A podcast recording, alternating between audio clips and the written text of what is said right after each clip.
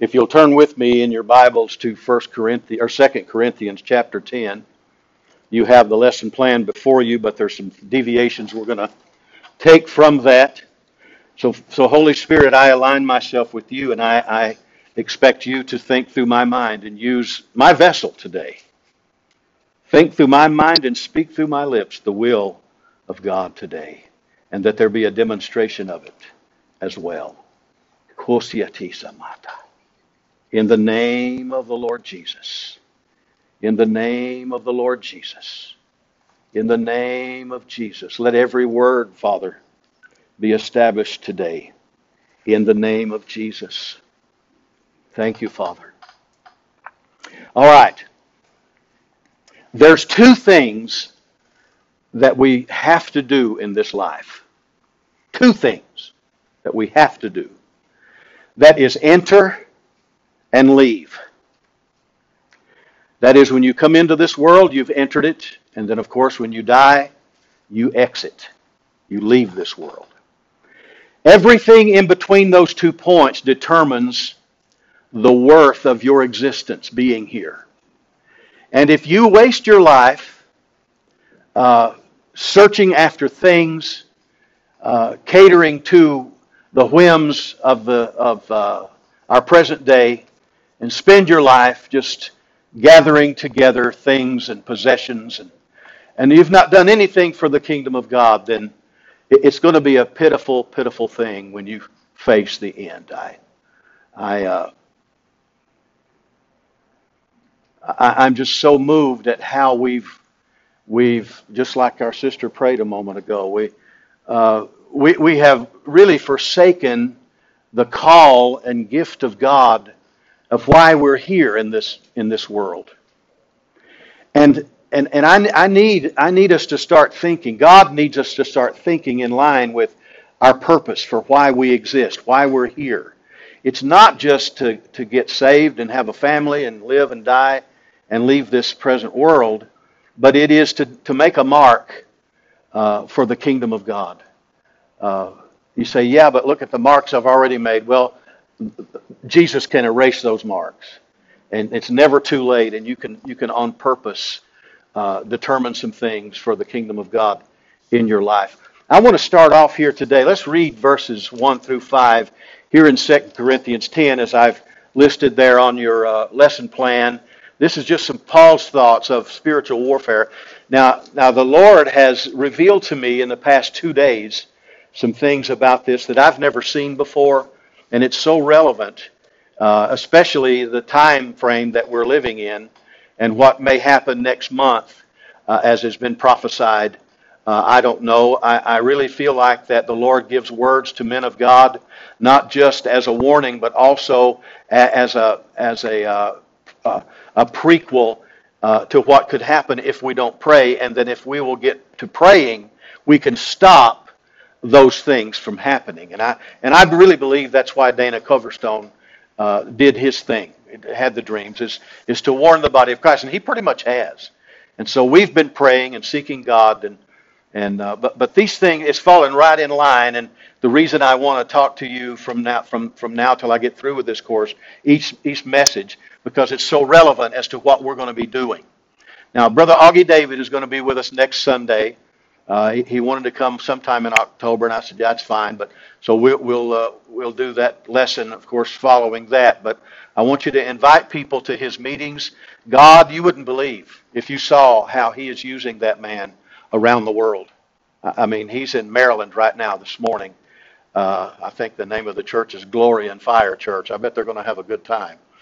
But uh, anyway, uh, this man walks in the wisdom of God and is operates in the gifts of healings and miracles. And so you come expecting, and you invite people to come expect to receive from God. Uh, there, has been some awesome, and there's no reason why it can't happen here.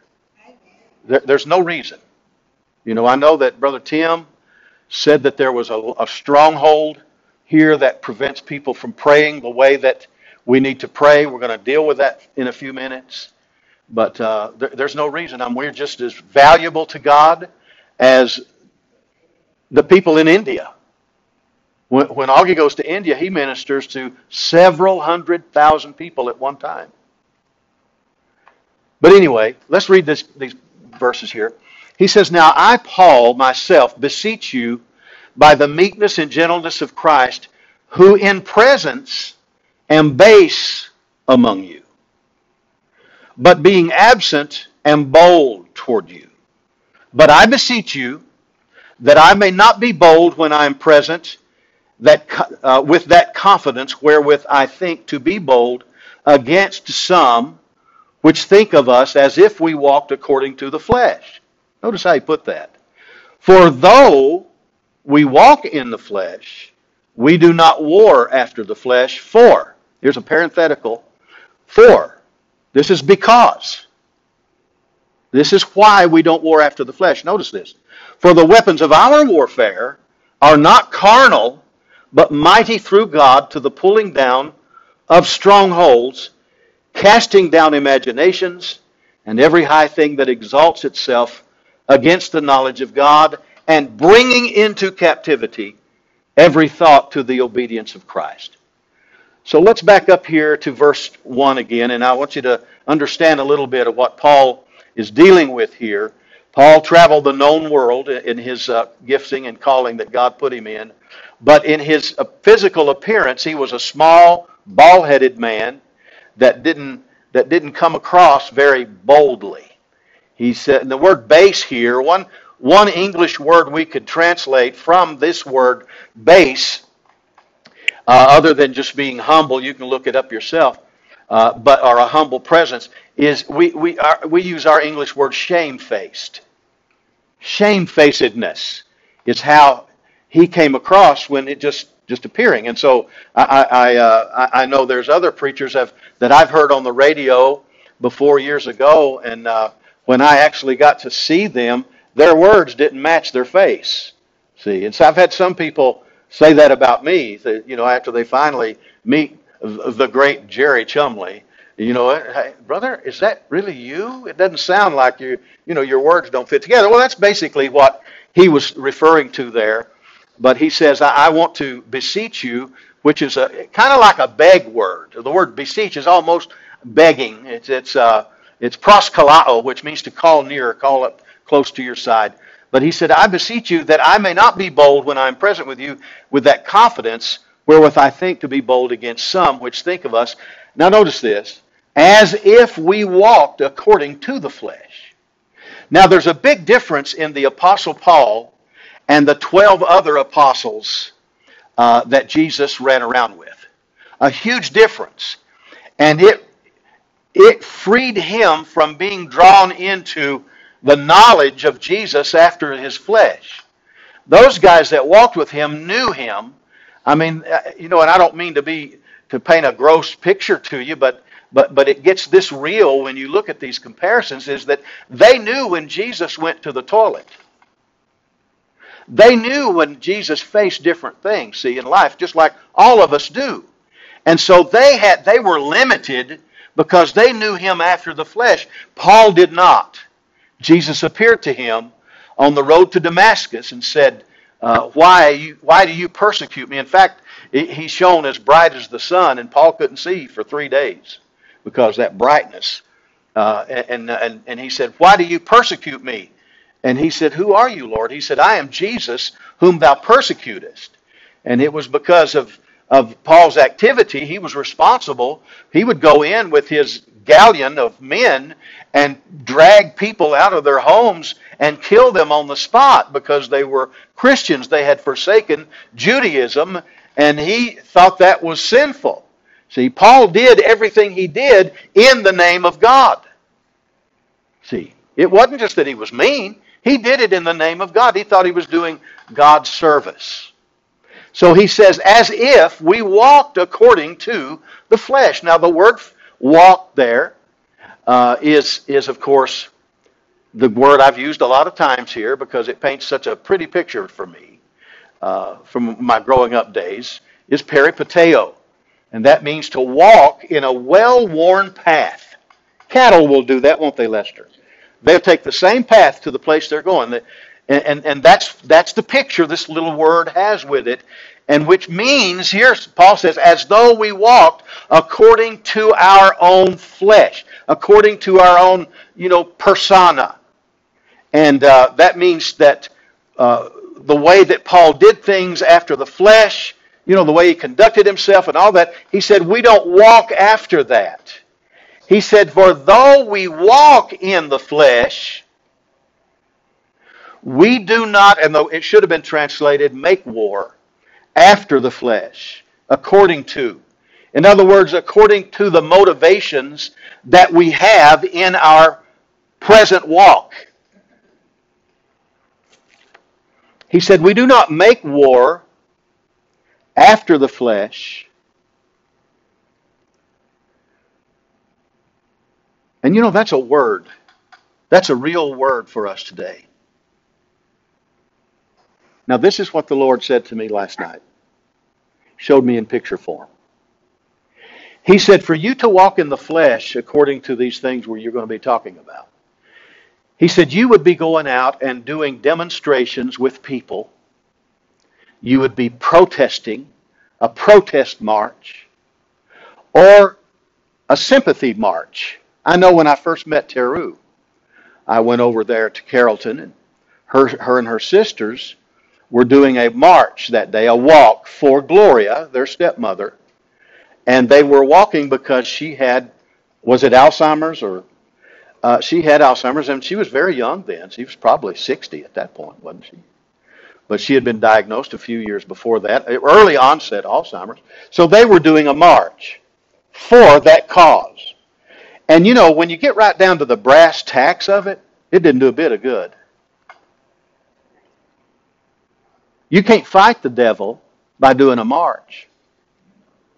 You can't fight the devil by doing a protest.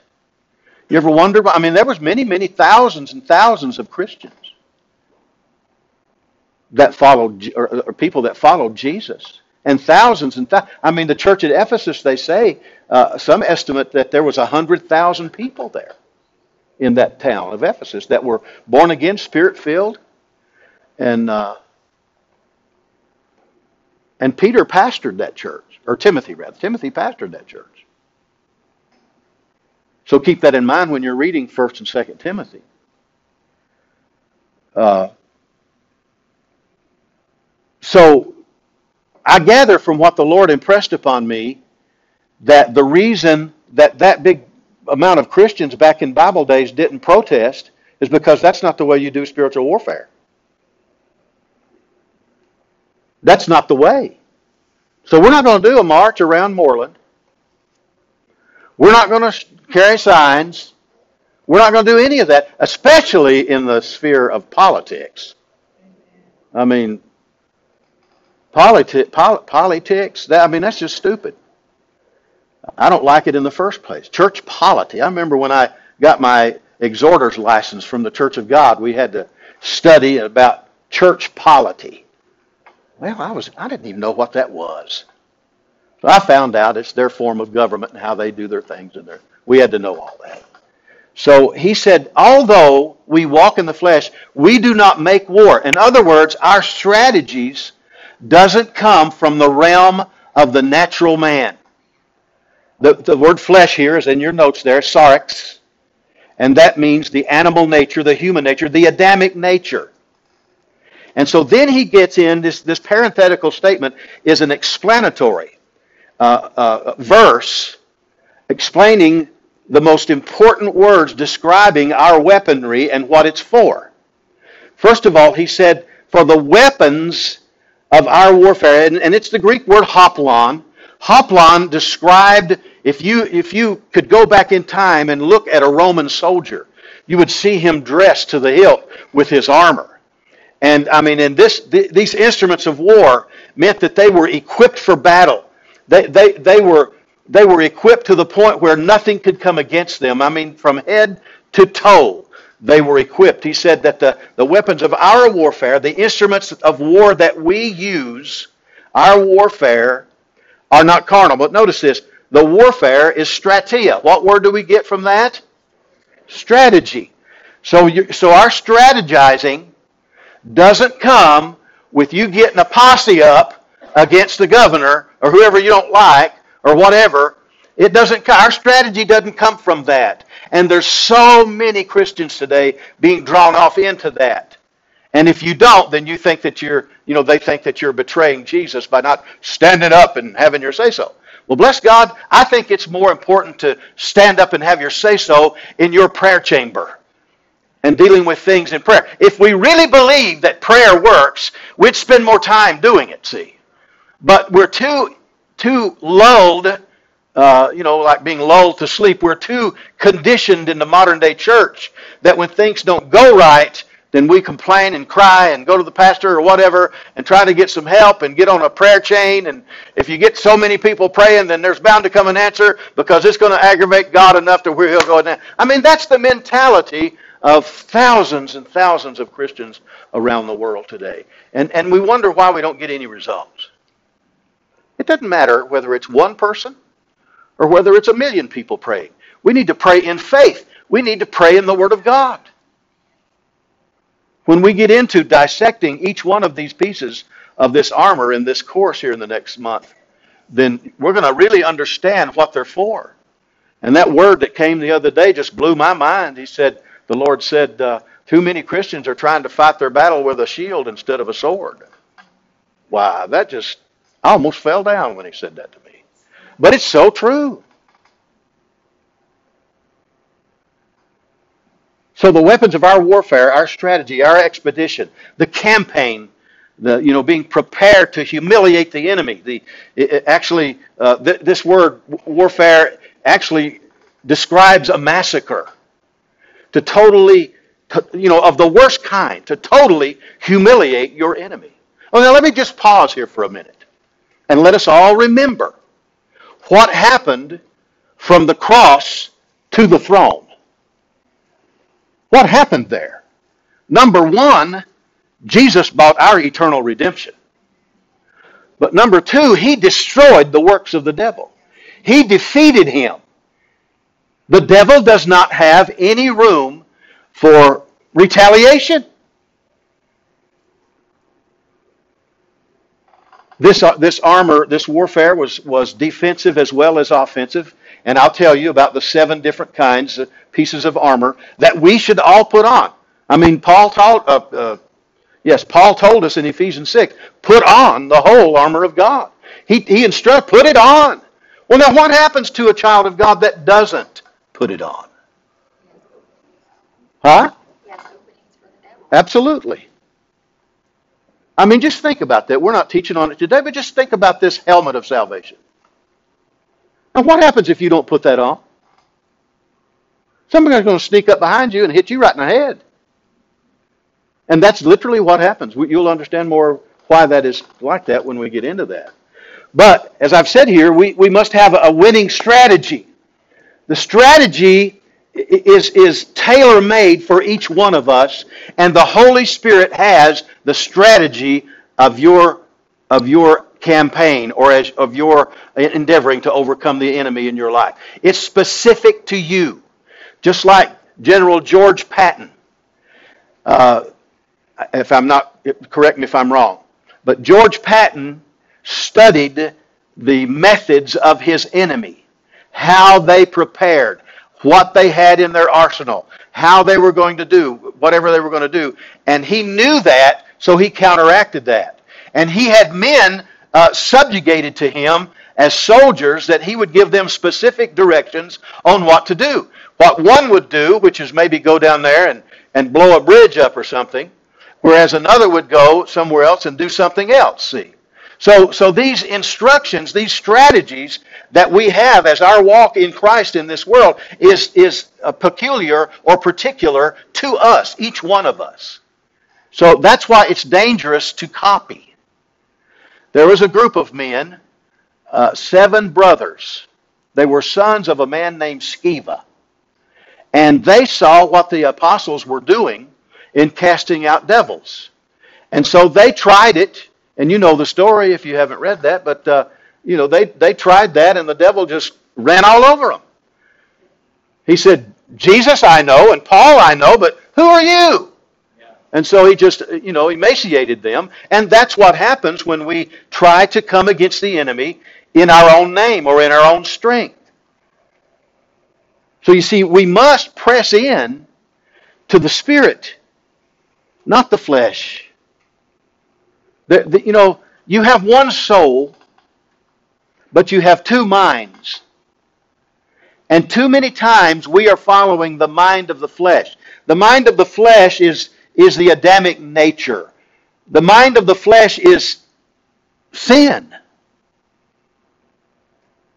It's, it's, our earth, it's describing our earth walk. So that's what Paul was referring to. He said, uh, you know, though we live in the flesh, we walk in the flesh, we're very accustomed to the flesh. We like what's familiar to us. We know how to handle things. I need, I'm telling you, I have met, I have met some survivors. My mother is a survivor. The things that they went through coming up. I mean, living in a slab house. You know what a slab house? A slab is where they, when they cut a log, when they, you know, start making planks or boards, that's the outside. That's the bark side. And they lived in a slab house. Mom said many times in the winter she woke up with, pill- with snow on her pillow. Survivors. I, I, I can't tell you enough that how much I appreciate each and every one of you to listen to your life stories. I had the opportunity to, to, to, ride with Lester down to Oklahoma City a while back, there and back, and to listen to this man's life amazed me. He's a survivor. He knew how to make it. Him and him, him and Glenda. I mean, think about when you guys started. Remember that little tiny house? Too cold to even live in? And he, he'll tell you how he built onto it and how they how they survived, what all he's done. It's amazing. I'm sure Brother Elmer's the same way. What you guys have put up with and done with and how you've survived and how you've made it. You know, the generation we're living in today don't know how to do that. But the reason I brought that up is because our earth walk matters. How we conduct ourselves here matters. But we cannot afford to rely on that as a, as a strategy to come against the enemy. Because the strategies that he uses against us are spiritual. They're spiritual conflicts. We, we, must, we must follow the mind of the Spirit. That's your mind. That's, that's the mind of Christ that is in you, in your spirit. When Paul said to Timothy, uh, and it's always talking about, because Timothy, by 2 Timothy, he was asking Paul, he said, What on earth do I do? He said, People are abandoning me. They're leaving the church because of persecution. What do I do? And which we'll get over there a little later, hopefully. But he said, he said, God hath not given you a spirit of fear, but of power and of love and of a sound mind. And I've heard charismatic people, Pentecostal people, Baptist people take that, lift that out of its context and say, oh yeah, we've got the Holy Ghost. You know, it's not a spirit of fear, but you know, that's not talking about the Holy Ghost. It's talking about your new nature. It's talking about your spirit that's born again, born of God. It, it is one of power and of love and the soundness of mind. That's the, that's the character of your spirit. But if you do not allow that to manifest in, in your walk, then it's of no value. These, this new nature that we house in our spirit is captivated and kept locked up in some people's lives for, the, for their whole life. And they try to negotiate according to the flesh how to get by. And when they, when they can't come up with a good enough answer, as to why problems and spiritual conflicts are happening in their lives. They create stupid doctrines. And people are so gullible, they'll eat them up because it's an answer. You say, well, what kind?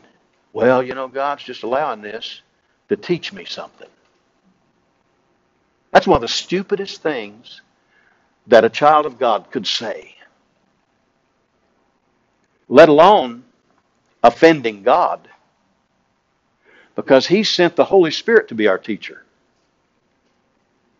He's the number one. See, I'm telling you, I've got I've got acres of tapes and stuff back there from men of God that He's allowed to come into my life and and I learn from them. And it is easy to rely on what they say rather than checking it out with the Holy Ghost and making it mine. I'll, I'll listen to Bob Yandian on a series. A lot of this series came from him. And I'll study that, I'll meditate it, I'll write it out, I'll, you know, I'll, I'll range over. And then I pray in tongues, and the Holy Spirit brings revelation to me. See? But it's easy to copy what somebody else has done. The sin of denominationalism is jealousy to the point of copying. That's a word you probably shouldn't put out on the sign out there.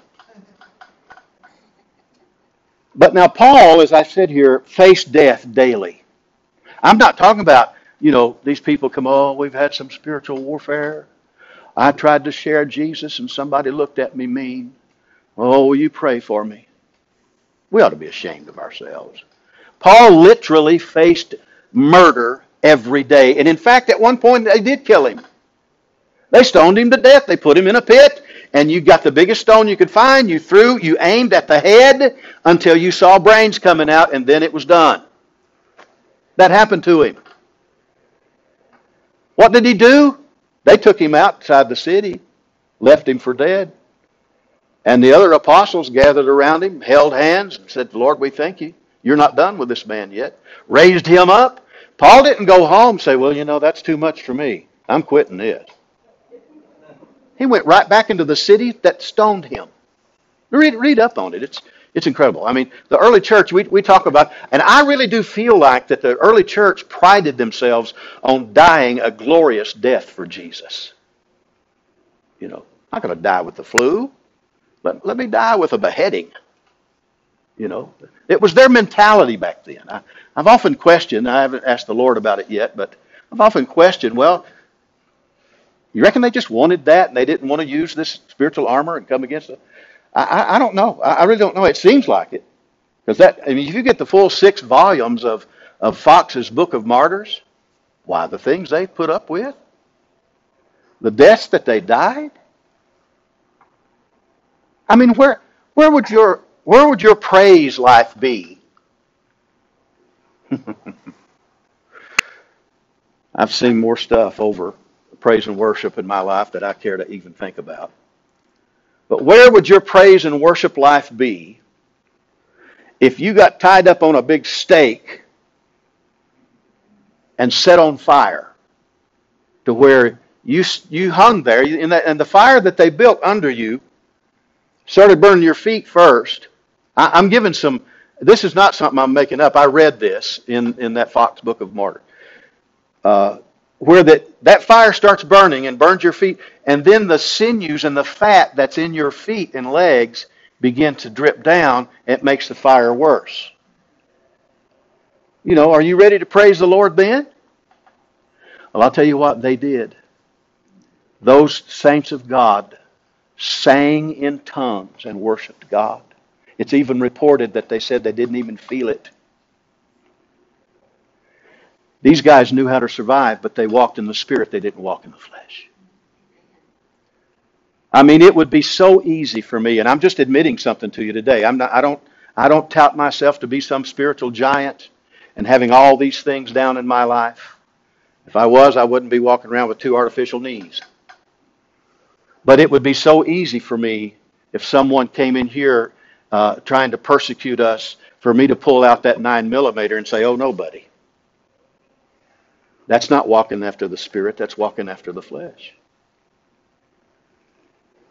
I'm reminded of what happened to Dave Roberson one time. He was over in Russia preaching and teaching, and this guy was sitting out in the congregation was just really mad and angry and started running toward him. And he could tell the people were saying, Oh, you look, look, look. And he stopped. And he said it was almost like there was a brick wall, an invisible brick wall between him and the guy, and he came and hit it and fell back. Dave walked over there, helped him up, and the man was born again and spirit filled on the spot. That's walking in the spirit. That's an outcome that you can see. That's why I don't like all. And my God, this is going out on tape, but still, that's why I don't like all these Baptist movies because it, it, it's it's it's it borders on them uh, just enduring the pain. It's, it's never, boy, man, they were just glorif- they were gloriously healed right in front of God and everybody. It, it never ends that way. It always ends with some psychological ending to those movies. I mean, it's not bad. I mean, it's better than watching a lot of this other stuff on TV, but still. But in 2 Timothy 4:10, notice this, Paul said this about Demas. Now Demas was talked about other than just there. He was he traveled with Paul. He said, Demas, Demas hath forsaken me, having loved this present world, and is departed unto Thessalonica, Crescens to Galatia, the Titus unto Dalmatia. So he got he, he literally got tired of the of the attacks of the enemy. Said it, having loved this present world. I mean, tell you, I, I'd love to have traveled with Paul. So you see, people, the battle is in your mind. It's not like we have marauders out here like it was in the old west and hiding in the canyons and stuff, trying to come against us and trying to over. It's it's these things are in the mind. That's why I name the the gifts the the uh, the, the list of the armor in Ephesians six. I call it the uh, the armor of righteousness, and we must put it on. Rick Renner calls it the splendid armor, the splendid armor, and it really is a good description for that. So the battle is in the mind. James chapter 3 and verse 16. He says, Therefore, where envying and strife is, there is confusion and every evil work. So you see, that's how that's how the enemy gets to us. Envying, strife. It's almost a magnet for the devil. You know, you may be doing fine, then you and your wife or you and your husband get in an argument, and you let strife in the house, and then something else happens, the washing machine breaks, and all different kind of stuff starts happening. Well, confusion and every evil work is the result. Now notice that. He says that the, that the weapons of our warfare are not carnal. He's doing a good job up there, isn't he? Look at that scripture he's put up there. Thank you, buddy. Not carnal. Sarkikos. That means, that means governed by the mere human nature, under the control of the animal appetites. For the weapons that we use are not controlled or governed by the flesh, but by the new nature which is in us. That's the weaponry. That's, that's who governs that. Your spirit. And I'm telling you, He's ready. Your spirit is created in righteousness and true holiness. It is perfect. It is like Jesus. It has no flaws in it, but it's ready to be equipped. It's ready to pull out that armor and use it against the enemy. Amen? Galatians 5, 19 and 20. Look at this. Let's start with verse 17. For the, for the flesh lusteth against the spirit, and the spirit against the flesh. And these are contrary the one to the other, so that you cannot do the things that you would. But if you be led of the spirit, you are not under law. Now let me ask you a question. What was the law governed by? Clue, I just mentioned it a minute ago. The weaponry we have is governed by our new nature, not the flesh. The law was governed by the flesh. Paul teaches that in Romans and said it was weak in that the law could not produce righteousness. You could keep it all and still would not be made righteous. So he says there then, now the works of the flesh are manifest, which are these adultery, fornication, uncleanness, lasciviousness, idolatry, witchcraft, hatred, variance, emulation, strife, rife, strife, wrath, strife, seditions, heresies, envyings, murders, drunkenness, revelings, and such the like. Of the which I tell you before, as I've also told you in time past, that they which do such things shall not inherit the kingdom of God. Now notice, the weapons of our warfare are not carnal, meaning that if they were, those would be the results of your weaponry. When you start moving and operating and coming against the devil, you are in his territory and you are going to succumb to the work of the flesh. But then he says in verse 22 there, isn't it? But the fruit of the Spirit is love, joy, peace, long suffering, gentleness, goodness, faith, meekness, temperance. Against such there is no law. So when you're doing spiritual warfare, it's going to come through the fruit of your spirit. You say, well, that doesn't make sense. I know it doesn't make sense to the flesh. We think about warfare, we're thinking about battles and all that, but we're talking about using the Word of God and His Spirit. Using that Spirit, that new nature that's inside you to come against the works of the flesh. See? That make any sense to anybody? 1 Corinthians 3, 1 through 3. And I, brethren, could not speak unto you as unspiritual, but as unto what? Carnal. Even as unto babies in Christ. I have fed you with milk and not with meat, for hitherto you were not able to bear it, neither yet now are you able, for you are yet carnal, whereas there is among you envying and strife, divisions. Are you not carnal and walk as mere men? Can you see the picture there now? Christians who engage in protests and marches against their government is not walking after the Spirit, they're walking after the flesh. I mean, I'm a firm believer in the so called silent majority. If the silent majority will get on their knees before God and pray and overcome all these things, the report would be like this We don't really know what happened, but it didn't manifest like we thought it was going to. That's what happens when we operate in the Spirit. You see, we don't do these things for grandeur. We don't do these things for accolades and for people to applaud what a great spiritual person we are. Because I'm telling you, the greatest spiritual warfare that's ever waged has been in the little home of a young or, or of an older uh, lady that knows how to praise and worship God and get on her knees before Him and pray the power of God down around her and her friends and church. He said, I couldn't speak to you as unto mature, spiritual, advanced people. Isn't it interesting that both 1st and 2nd Corinthians, now maybe that'll spark a little bit of interest, where you can go read those two books this week. Read all those two books this week, 1st and 2nd Corinthians, and realize not one word of it is spiritual meat. It's all milk. You say, well, what about 1 Corinthians 14? That's talking about tongues. Absolutely.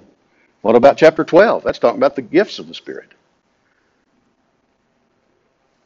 13, talking about love. All that's milk. Everything I've shared with you since I've been your pastor has pretty much been milk because that's where the body of Christ is at large. We need to be fed with the milk of God's Word, the sincere the desire, the Bible says, to, to desire the sincere milk of the Word, that you may what? Grow thereby. That's what this whole course has been about. Growing in Him. But he says they're not carnal, but they're mighty, meaning this, that uh, the, the works of the flesh are not, are not mighty. Our armor, the spiritual armor, is dunatos, has great ability, is powerful. The flesh is not. How many's ever re- remember the uh, power team? Brother Elmer, do you remember John Jacobs and the power team? Well, my son, I'm telling you, him and his little class back then, this was back in the early 90s, probably late 80s, uh, they decided they wanted to put on a skit about the power team because I can't remember whether we had them come there. It seemed like we did. Uh, but anyway, Josh and his boys there at church, they want so they got these, you know, they stuffed their shirts full of stuff, made them look like had big muscles and all this stuff.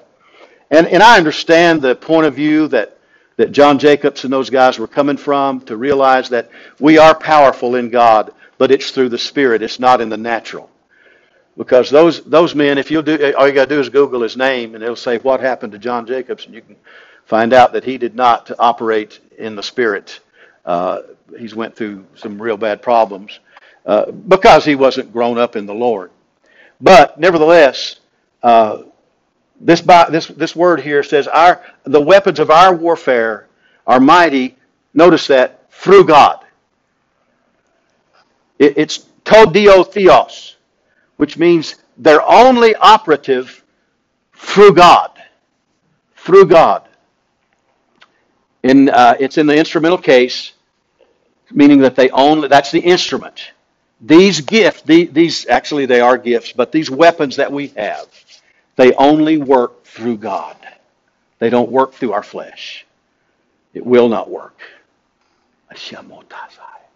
I can't tell you at the prayer times that I've had over the years with people, corporate prayer. And you could tell the ones that were thought they were pretty spiritual, they'd get over there somewhere.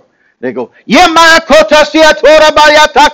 and they'd holler, in you know, their tongues and thinking they were coming against the devil. The devil doesn't understand tongues. And in about 10 minutes, their tonsils blew out and they quit. All they did was edify themselves in a loud voice. So that's not, you don't come against the devil in tongues. You build up yourselves in tongues. And you can do that. You don't even have to say it out loud. Just create the circuit. Let the circuit complete itself and just whisper those things. That way you can spend hours in prayer and it won't hurt your throat. You know, being real practical there. But notice this next thing, number five here. He says, pulling down strongholds. Mighty through God to the pulling down of strongholds. It's katarinesis, which means to bring to extinction, to destroy, to overthrow. It literally describes a coup. In other words, these authorities that we come against, principalities, powers, rulers of darkness, uh, you know, th- those that Paul lists later on, we're not getting into that part of it right now, but pulling down those things, those, those strongholds, bringing, bringing an overthrow to the, to the kingdom of the enemy. The strongholds is talking about a fortress. Notice that, how I've put this here. A fortress or anything on which someone relies. So let me ask you when you're pulling down a stronghold, what does your enemy rely on? You have an enemy. You have specific enemies against you. I think Satan assigns enemies to us. But what do they rely on? Now remember I said a while ago Jesus destroyed the devil. Destroyed him. Rendered him rendered him powerless. So what does he rely on now? He relies on deception. Making us think things that are not according to God. You pull down a strong. See, a stronghold, when it's left alone, can become a you know a fortress, can become a mighty, mighty thing in your life. Those little thoughts that start in your mind, just uh, sticks a thought in there. I'm sure that probably maybe a year and a half into Jesus' ministry, Judas began to think, from the thoughts of the enemy, you know what? This guy could really take over the world. You need to watch him. He could really do some great, great things. See, a lot of people like that. A lot of people, you know what? It's sort of like that uh, Field of Dreams movie Terry and I watched the other night. You know, build it, and they will come. That's the philosophy of a lot of preachers. Build a big building, and they'll come. Well, that's not God. There's lots of big buildings built that God never authorized. But these thoughts will come sneaking in. The thought may have come to Judas, you know what? Yeah, I'm glad you better be glad you're holding the money because there's going to be a lot of it come in. And you know the story of what happened. And the scripture actually says, and the devil having now put into the heart of Judas to betray Jesus. He stuck that thought in there. The battle's in the mind. Pulling down the stronghold. And then, of course, the next the next thing here is uh, casting down imaginations. It's the same kind of word, kathario, which means to demolish. In this set, in this the, the way it's stated here, to refute with violence, uh, casting down imaginations, logismos, reasonings, a judgment in opposition. So when these thoughts come to you, let me just pick on my wife here for a second. When the thought comes to Teru, well, you know what? I just really don't have the boldness that I need to really go out and do what Jesus wants me to do, so I'll just stay back in the shadows. That's a thought from the devil. because she is powerful. I know. When she has a word from the Lord, it's so soft and so easy. It's not, Thus saith the Lord. She'll tell me a lot of times, she'll tell me stuff, you know, I think that, and it was God. I mean, it just, so it doesn't have to be that way. But my, but my point is that we are in charge of casting down the reasonings. The reasonings, the things that come against you. Wow, look who you are. Look what you've been doing. Listen, people. Your Heavenly Father is your provider. He doesn't change occupations. Need to get some water here. God does not change. He's still Father, isn't He? What about when you sin? Hmm? Mm-hmm. Still Father. I would be willing to wager, if I was a betting man, which I'm not, that if any of Lester's family needed money, desperately needed money, he would do whatever it took to supply that. It, it doesn't matter that they lost it because they were stupid. Does it, brother? It doesn't matter a bit because he love, you love them. That's the same way with our Heavenly Father. So I'm kuya jimasa. This has been coming against a lot of people. I don't know if it's here. I think it is. But the enemy's been telling you God's not going to meet your need because of what you've been doing. Listen, he's still your daddy, and he's going to meet your need. It doesn't, he doesn't say, I'll supply all your need according to my riches and glory if you're nice. He will meet your need. Fall in love with your Heavenly Father. That's probably not an accurate way to put that. But you love Him, and, and you get to know Him, and you won't ever be afraid of not having supply again. You say, Yeah, but what about my job? That's in the flesh.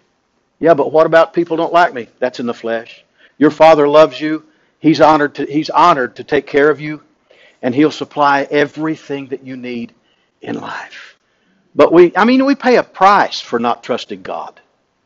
We look, look at the price I have paid for not trusting Him for my needs. You know, I've, I've paid that now. I've paying that price since for two months. And, and I don't, I, I'll be first one to admit, I did not trust God. If I did, it wouldn't have happened. So we pay, a price for not trusting Him in our finances. And we get caught up with the cares of this life. We get caught up with trying to meet every need of everybody. Paying these bills, paying this house, paying this car, all these things, and we have to go after the flesh in order to make the way to do it. You say, yeah, but shouldn't you work? Yeah, but it ought to be a blessing. It should be a joy. This sister right here told us the other day, I mean, this woman, uh, the age that she is, I'm not going to tell you because she might not want me to know, but but the, the age that she is and working like she does, she'll say that it's a joy to her. That's the way it ought to be with all of us. Amen. It, this is a joy to me getting up here. You guys sitting there listening to me jab on. But casting down those imaginations, arguings, and reasonings by which disputant endeavors to fortify his opinion and defend it against his opponent there was a, a, a well known Christian uh, counselor who said that 90% of Christian counselees are clinically depressed. Why? Listening to what the devil says about you will depress you. You say, yeah, but what if he's right? then you need to get saved. No. No, you need to just start listening to what Jesus has said about you. Get in His Word and say, Well, I'm the very righteousness of God. I, I've been born again. I have authority over these problems. I can walk above these circumstances. I can come out of this because of whose I am. Who I am and whose I am. Glory to God. And then he says, casting down imaginations and every high thing that exalts itself against the knowledge of God. In other words, coming against which means to lift up in pride and self exaltation. All, all of those things. 1 Timothy 3 6. I think that's on my other page here. Let me read that to you. Not a novice, lest being lifted up with pride he fall into the condemnation of the devil. And then 2 Corinthians 2:11 says lest Satan should get advantage of us for we are not ignorant of his devices. That therein lies a great problem in the body of Christ today. People are ignorant of his devices. And because they're ignorant, they get motivated to get in a big line of, of protests and all, you know, railing against this and that and the other and making your voice known. You know, all that well and good, I suppose. But but if we're going to fight the enemy, we can't do it that way. But I'll tell you, the reason we're depressed is because of uncaptivated thoughts.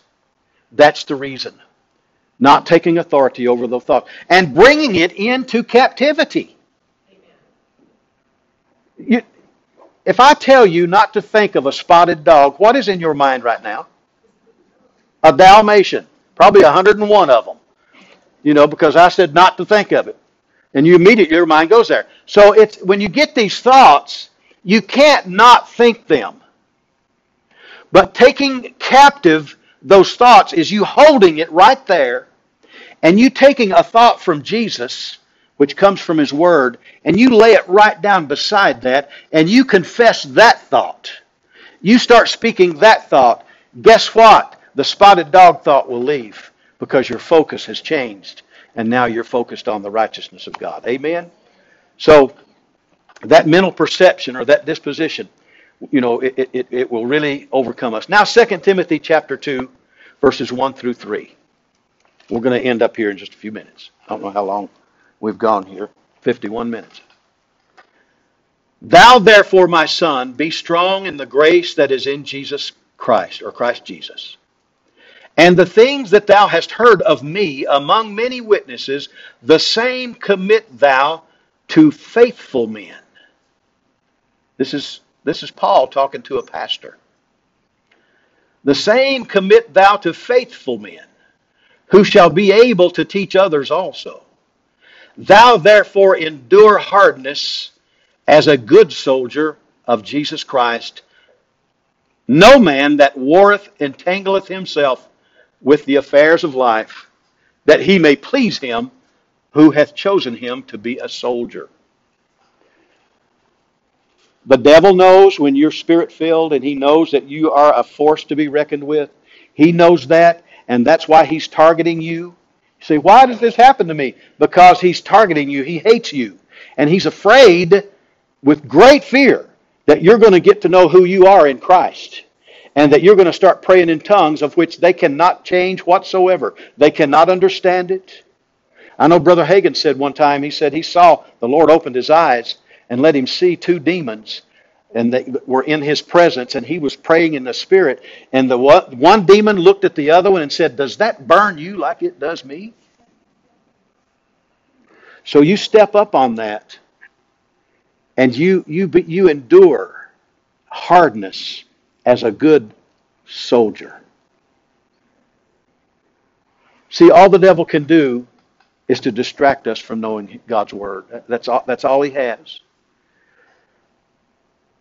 endure hardness. Sunkakopatho. That means to undergo, undergo hardships. You say, yeah, but if I'm a child of God, can't I just come against those things and I won't have to face the hardness? Well, I'll answer you like I answered somebody the other day. I said, Yea, and all that will live godly in Christ Jesus will suffer persecution. It's going to come. Those people may not even know why they're coming against you. Those things may happen to you. You, you have no reason whatsoever. But they're going to come. But your response will determine the outcome. You know what? Usually, I don't know if anybody else operates this way or not, but usually, when an evil thought comes into my head about sickness, usually about sickness, because as a rule, my physical body has, has been used to getting bronchitis a couple of times a year for 30 years or more. And so usually I, I put it to the test. If that thought comes in, I'm going to give that to you. You're going to get bronchitis. If I don't say anything about it, it happens. But if I take that thought captive and I say, no, himself bore my sicknesses, carried my diseases, it's not coming nigh me. That's in the thought process. That's not waiting for a symptom to come. It's sort of like Zicam. If you wait till you got a cold, you might as well leave it alone. It's to take care of it beforehand, see. And that's that's captivating the thought that comes to you. Well, you know, I'm you know I got, and and it could be anything. I mean, if if you watch uh, Doctor Oz, you'll have an opportunity to catch everything in the world. Yeah, I think I felt that. You know. So don't be entangled with the affairs of this life. You're in a battle. You're in a spiritual battle. Kids, this is for you too. You need to take authority over these things in the spirit, not in the flesh. Don't let anger rise up. Walk in love. Come against these things with the Word of God, with the sword of the Spirit. As I've put here, let's just go ahead and turn to Colossians chapter 2, and we'll end with this because it's the greatest display I've ever seen in my life. Colossians chapter 2 and verse 14. This is exactly what happened from the cross to the throne. The cross was the, the greatest strategy that ever, that ever lived, that ever was formulated. Think about this aspect. Before I read this, think about this. Jesus came to defeat the devil. That's why the Bible says he was manifested to destroy the works of the devil. But what he had to get in on his side. He had to be, he had to get in his territory to defeat and to obtain the keys to death and hell. Jesus had to do something to get a hold of them. He couldn't go to hell himself. He was pure. He was righteous. So what he had to do was become what we were on the cross. He became what we were so that we could become as he is now. And so when he became what we were, he suffered the penalty of every sin mankind had ever committed. He suffered that. He became, he identified. He was no longer the spotless Son of God. He say, well, wasn't Jesus God? Yes, but he separated himself from that. He took on him the death and suffered the death of the cross, and which was the death of a criminal. And he descended into the lower parts of the earth. And I'm telling you, he resurrected the third day. And when he resurrected, God that resurrected him with the right hand of his righteousness. And when he resurrected him, he resurrected all of us. But here's the thing that happened. This is what happened, verse 14, Colossians chapter 2. Blotting out the handwriting of ordinances that was what? Against us, which was contrary to us. You couldn't keep enough of the law to benefit yourself. You could keep every bit of it and it still would not have made you righteous. Notice this. And took it out of the way, nailing it to his cross. Jesus became what we were. You see, the law identified it, identified it, identified sin, what sin was. Paul said that in the seventh chapter. He said if the, if the law said had said that, that covetous wasn't uh, sin, he said, I, I wouldn't even known that unless the law told me. So the law identified that. It, it, it told us that we were sinners as human beings. We were lost and undone without God. And that law didn't help us to attain anything. Jesus became what we were and took that law, those handwriting of ordinances, folded it up which was one way that people solved the debt of other people. If I owed a lot of debt and the Lord spoke to Brother Lester to come over there and pay all of my debts, and I had them listed. Let me, see, let me say it this different. If I owed Brother Lester a bunch of debt, and he had it listed, and for him to come over to my house and fold it up and nail it to the doorpost of my house and write paid in full, then I would no longer be liable for those, those debts. That's what Jesus did for us on the cross. Nailed it to his cross. Now notice this. And having spoiled principalities and powers, he made a show of them openly, triumphing over them in it. And that is what is called the great procession, the triumphaeses, which was when a, a conqueror went in and conquered a king, took his city and all of his belongings, all of his soldiers, all of his people, took them captive, and led them in procession back to his city. He in the front on a great white